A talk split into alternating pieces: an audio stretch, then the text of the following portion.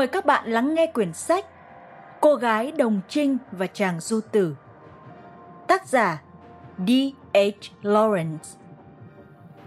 Người dịch Hương Châu. Đơn vị ủy thác bản quyền Phương Nam Book Giọng đọc Hồ Di Nguyễn.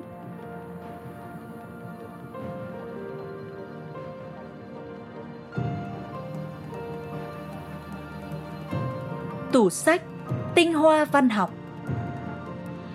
Tinh hoa văn học của nhân loại nào cũng cần được khám phá và tái khám phá. Mỗi tác phẩm lớn là một xứ sở kỳ diệu và mỗi lần ta tìm đến là thực hiện một cuộc phiêu lưu hoan lạc.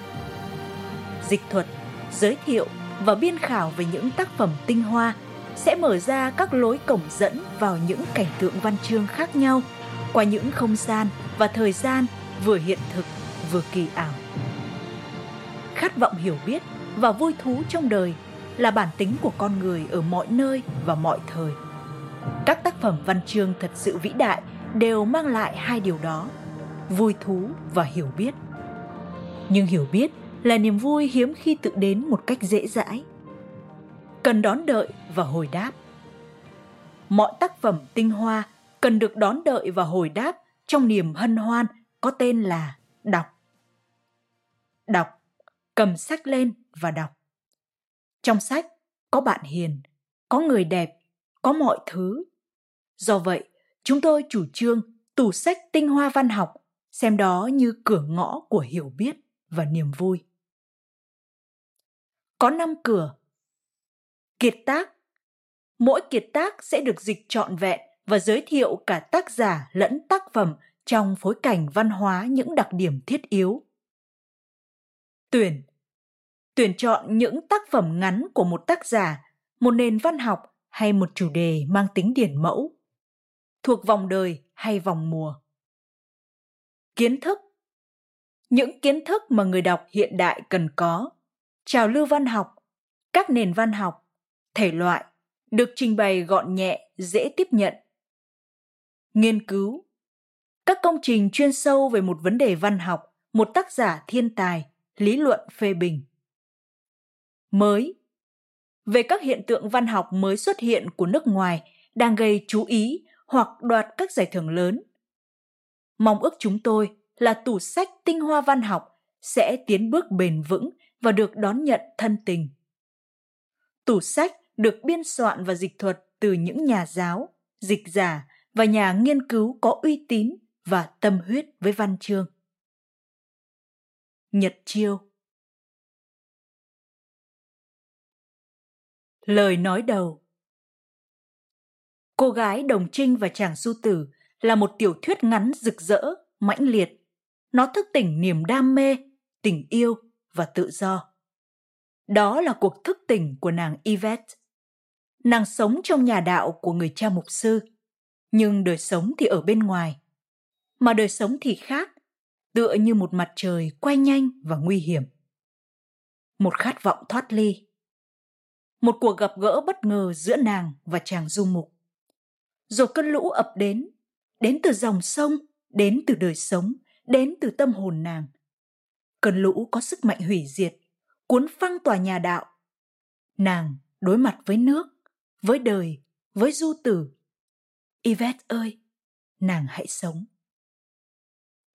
David Herbert Lawrence 1885-1930 là một trong vài biểu tượng có ý nghĩa nhất trong văn học thế kỷ 20. Ông đem đến cho văn học Anh và thế giới một cái nhìn mới về bản năng, thân xác và tình yêu, kể cả một cái nhìn mới về tiểu thuyết. Con trai và người tình, cầu vồng, người đàn bà đang yêu, con rắn có lông, người tình của phu nhân Chatterley là những tiểu thuyết lớn của ông. Ông cũng viết nhiều chuyện ngắn độc đáo làm thơ và vẽ tranh. Lawrence nhìn tiểu thuyết như thế này. Tiểu thuyết là một khám phá vĩ đại. Tiểu thuyết là hình thức biểu hiện cao nhất mà con người có thể đạt tới. Tại sao? Bởi vì nó không thể tuyệt đối.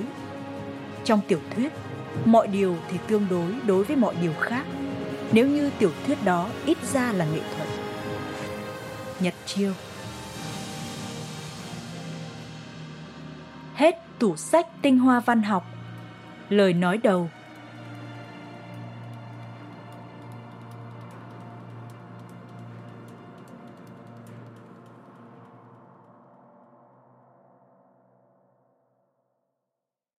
Bạn đang nghe sách nói tại Voice.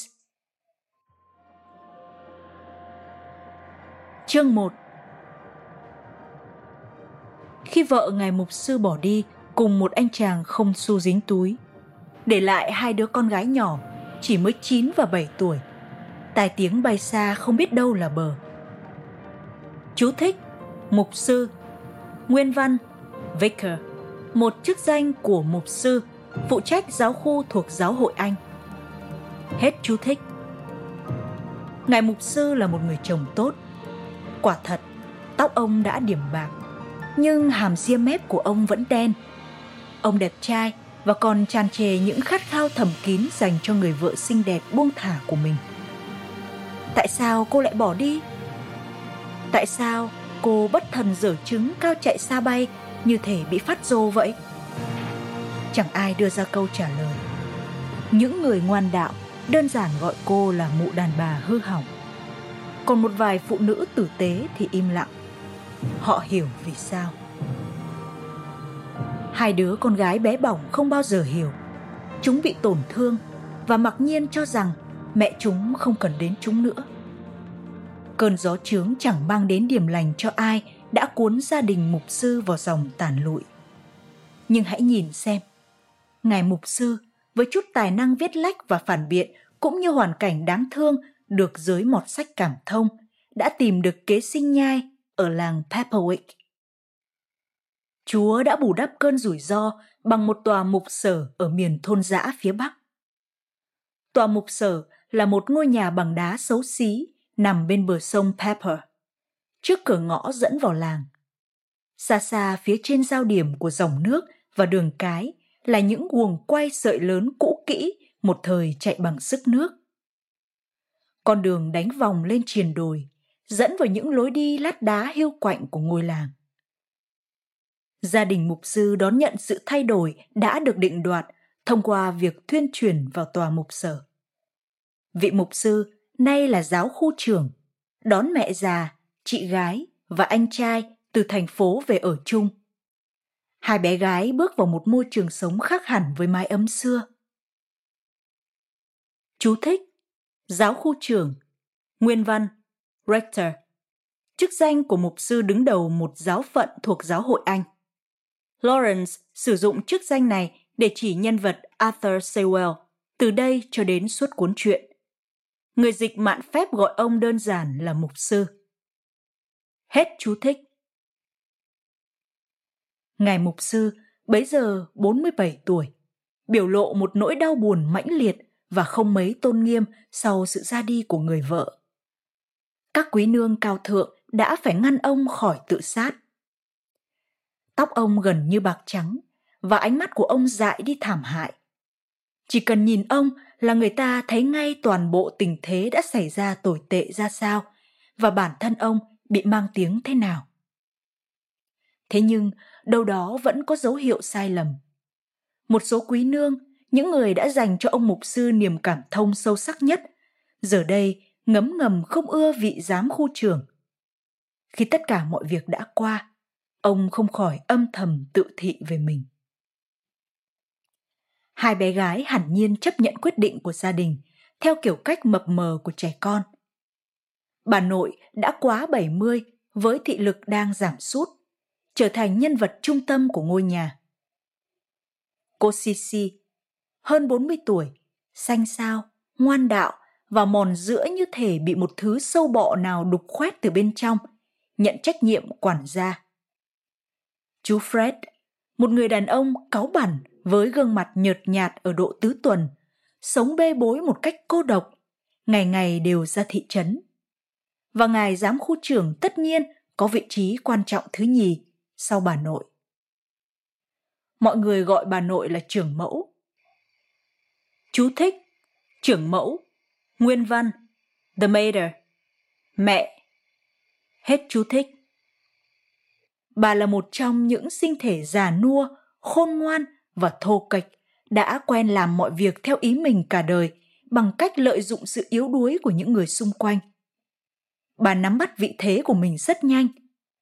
Vị giám khu trưởng vẫn còn yêu người vợ tội lỗi của mình và sẽ mãi yêu cô đến chết. Vậy thì... Xuyệt.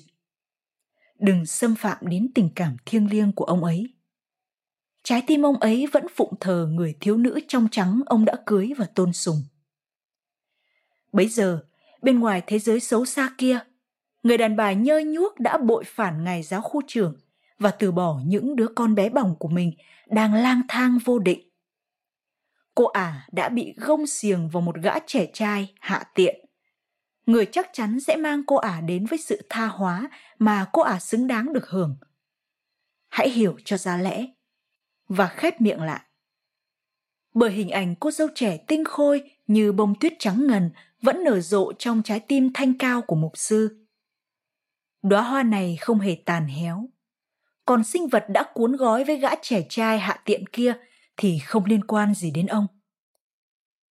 Trưởng mẫu, người một thời đã thu nhỏ mình lại như một góa phụ tầm thường dưới mái nhà bé hẹp, giờ đây leo lên chiếc ngai chủ chốt trong tòa mục sở, xác lập lại địa vị già nua của mình. Bà sẽ không để mình bị hạ bệ. Bà danh mãnh buông một tiếng thở dài kính trọng đối với lòng trung thành mục sư dành cho đóa hoa tuyết trắng tinh khôi, đồng thời làm bộ chê trách nó. Trong sự tôn kính quỷ quyệt dành cho tình yêu vĩ đại của con trai, bà không nói lời nào chống lại nhánh tầm ma đã nảy nở trong thế giới xấu xa kia. Kẻ một thời được gọi là phu nhân Arthur Sewell ấy. Giờ thì ơn trời, cô ả đã tái hôn và không còn là phu nhân Arthur Sewell nữa. Chẳng còn người đàn bà nào mang tên ngài giáo khu trưởng nữa. Bông tuyết trắng tinh khôi sẽ nở rộ mãi mãi kia, không có danh sưng. Cả gia đình nhớ về cô như kẻ vốn dĩ là Cynthia. Tất cả những điều này là dòng nước chảy trong cối xay của trường mẫu. Nó bảo đảm cho bà chống lại ý định tái hôn của Arthur. Bà nắm ông trong tay nhờ chính sự yếu hèn nhu nhược, tính tự ái hay né tránh của ông. Ông đã cưới một bông tuyết trắng bất tử. May mắn cho ông, ông đã bị tổn thương. Bất hạnh cho ông, ông đã đau khổ. À, đúng là một trái tim yêu đích thực. Và ông đã tha thứ. Phải, đóa hoa tuyết trắng đã được thứ tha. Ông thậm chí còn để phần di chúc cho cô phòng hờ khi nào tên vô lại kia. Nhưng im nào, đừng có mà nghĩ nhiều quá đến thứ tầm ma dễ sợ bên ngoài thế giới tởm lợm kia. Kẻ vốn dĩ là Cynthia. Hãy để bông tuyết trắng bung xòe ngoài tầm với, trên đỉnh cao dĩ vãng. Hiện tại là chuyện khác. Đám trẻ được nuôi dạy trong bầu không khí tự thần thánh hóa bản thân và miễn bàn đến khéo léo này. Chính chúng cũng thấy đóa hoa tuyết trên đỉnh cao ngoài tầm với. Chúng cũng biết nó ngự trị đơn độc trên đỉnh nguy nga, cách biệt hẳn cuộc đời chúng, không ai được chạm vào. Trong khi đó, đôi khi người ta vẫn nghe thấy mùi vị xấu xa, tởm lợm của lòng ích kỷ và dục vọng tha hóa từ thế giới bẩn thỉu ngoài kia tràn về. Cái mùi của cây tầm ma dễ sợ, kẻ vốn dĩ là Cynthia ấy. Cây gai này quả thật đã xoay sở từ xa để luồn vài dòng nhắn gửi tới các con gái mình. Và trước cảnh đó, trưởng mẫu tóc bạc âm thầm lắc đầu ghét bỏ. Bởi nếu kẻ vốn dĩ là Cynthia quay lại, sẽ chẳng còn chỗ cho trưởng mẫu. Nỗi hằn thù kín đáo được truyền từ bà nội già nua sang đám con gái máu mủ của thứ cây gai đầy dục vọng tội lỗi ấy bằng ý tưởng Cynthia đã có thái độ miệt thị dữ dội với bà. Trộn lẫn vào những gieo rắc này là ký ức xa vắng của đám trẻ về ngôi nhà thực của chúng, tòa nhà sở ở miền Nam cùng người mẹ hấp dẫn nhưng không đáng tin cậy lắm của chúng, Cynthia. Mẹ toát ra hào quang rực rỡ và sức sống tràn trề, tựa hồ một vầng mặt trời linh động mà đáng sợ trong nhà, cứ đi đi về về không ngớt.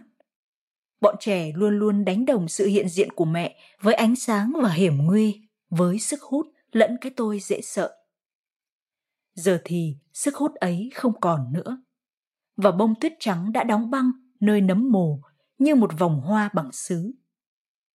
Mối nguy hiểm của sự bấp bênh, dạng hiểm nguy bất thường của lòng vị kỳ như loài hổ báo sư tử cũng đã tiêu tan. Chỉ còn lại sự ổn định hoàn hảo cho mọi người được tàn lụi đi trong an bình. Nhưng đám trẻ đang lớn và chúng càng lớn, những phân vân thắc mắc trong chúng càng rõ rệt và linh hoạt hơn. Trưởng mẫu càng cao tuổi, cặp mắt bà càng mờ dần. Người ta phải dẫn bà đi lại. Bà ngủ đến giữa trưa mới dậy. Thế nhưng, dù đã lòa hay liệt giường, bà vẫn cai quản ngôi nhà. Hơn nữa, bà chẳng phải liệt giường. Bất cứ khi nào mọi người có mặt, trưởng mẫu cũng hiện diện trên ngai. Bà quá tinh khôn để bị sao lãng, nhất là khi bà có kình địch. Kình địch của bà là cô cháu gái út, Yvette. Đối với kẻ vốn dĩ là Cynthia, Yvette có phần vô tâm, không để bụng. Nhưng cô bé ngoan ngoãn hơn chị mình. Có lẽ bà nội đã nắm thóp cô đúng lúc. Có lẽ. Ngài mục sư yêu quý Yvette và nuông chiều cô một cách chiều mến nồng nhiệt, đến mức ông có thể nói ta chẳng phải một gã trai già mềm lòng khoan dung đấy ư? Ông thích sự yếu mềm trong từng chân tơ kẽ tóc. Bà biết rõ những quan niệm này của ông về chính mình và bà lợi dụng chúng lấy chúng để tô điểm cho ông cùng cá tính của ông. Ông muốn thấy chính mình mang một tính cách quyến rũ cũng như nữ giới muốn thấy chính mình ăn vận quyến rũ vậy. Và trưởng mẫu khôn khéo đáp nốt ruồi duyên lên từng khuyết điểm, nhược điểm của ông. Tình mẫu tử chỉ dẫn cho bà thấy những điểm yếu của con trai, và bà giúp ông che đậy, trang hoàng lên chúng. Ấy thế mà, kẻ vốn dĩ là cynthia. Nhưng đừng nhắc đến cô ta trong mối liên hệ này. Dưới mắt cô ta ngài mục sư gần như là một gã gù ngu ngốc buồn cười một nỗi bà nội ngấm ngầm ghét bỏ Lucille, cô cháu lớn, hơn là đứa cháu nhỏ được nuông chiều Yvette. Lucille cáu kỉnh và hay bứt rứt, có ý thức rõ ràng về quyền hành của bà nội hơn em gái Yvette trái tính lơ đễnh. Cô Sisi, ngược lại, ghét Yvette. Cô ghét cả cái tên của cháu gái. Cuộc đời cô Sisi đã cống hiến cho trưởng mẫu. Cô biết vậy, và trưởng mẫu biết cô biết vậy. Năm tháng qua đi, điều ấy trở thành thông lệ. Sự hy sinh của cô Sisi đã là một thông lệ mà mọi người, kể cả chính bản thân cô, chấp nhận. Cô cầu nguyện rất nhiều về việc ấy, chứng tỏ người phụ nữ đáng thương cũng có tình cảm riêng tư gửi gắm đâu đó. Cô đã thôi làm Sisi, đã để mất cuộc đời và giới tính của mình. Và giờ đây, khi cô trườn dần đến tuổi ngũ tuần, những cơn giận dữ lạ lùng thường bùng lên nơi cô như những ánh lửa xanh lè khiến cô mất cả lý trí. Nhưng bà nội bằng quyền lực của mình đã kiềm hãm cô lại. Bởi mục đích cuộc đời cô là trông nom trưởng mẫu. Ngọn lửa địa ngục xanh lét hằn thù trong cô Sisi đôi khi bùng lên trước lớp trẻ. Người phụ nữ khốn khổ vẫn cầu nguyện, mong ơn trên thứ tha cho mình. Nhưng những gì người ta làm cho cô thì cô không đời nào tha thứ. Và sự cay độc thi thoảng lại bật ra trong dáng điệu của cô. Tâm hồn trưởng mẫu chẳng phải ấm áp từ ái gì. Chẳng qua bà khôn khéo tỏ ra như thế. Và thực tế dần dần hé dạng trước hai cô cháu gái. Bên dưới chiếc mũ gen lỗi thời, mớ tóc bạc và lớp lụa đen bọc quanh thân thể mập mạp phình về phía trước người đàn bà này mang một trái tim xảo quyệt không ngừng kiếm tìm quyền lực nữ giới cho riêng mình. Và bà duy trì quyền lực thông qua sự yếu hèn của những con người mụ mẫm, chỉ độn mà bà đã dưỡng dục. Khi vòng đời bà tiếp tục lăn từ thất thập đến bát thập, rồi từ bát thập bước vào một quãng đời mới, tuổi 90. Có cả một truyền thống trung thành trong gia đình này. Trung thành với nhau, đặc biệt là với trưởng mẫu, trưởng mẫu tất nhiên là trụ cột của gia đình gia đình là bản thể mở rộng của chính bà đương nhiên bà bao bọc nó với quyền lực của mình và đương nhiên các con trai con gái yếu ớt, dã rượi của bà phải trung thành. Bên ngoài gia đình có gì cho chúng, ngoài hiểm nguy, chấn thương và nhục nhã. Chẳng phải mục sư đã chiêm nghiệm điều đó trong cuộc hôn nhân của mình? Vậy thì giờ hãy cẩn trọng. Cẩn trọng và trung thành đối mặt với thế giới. Hãy để những căm ghét và xích mích trong phạm vi gia đình bao nhiêu tùy thích và dựng lên trước thế giới bên ngoài bức rào kiên cố của đồng nhất và hòa hợp.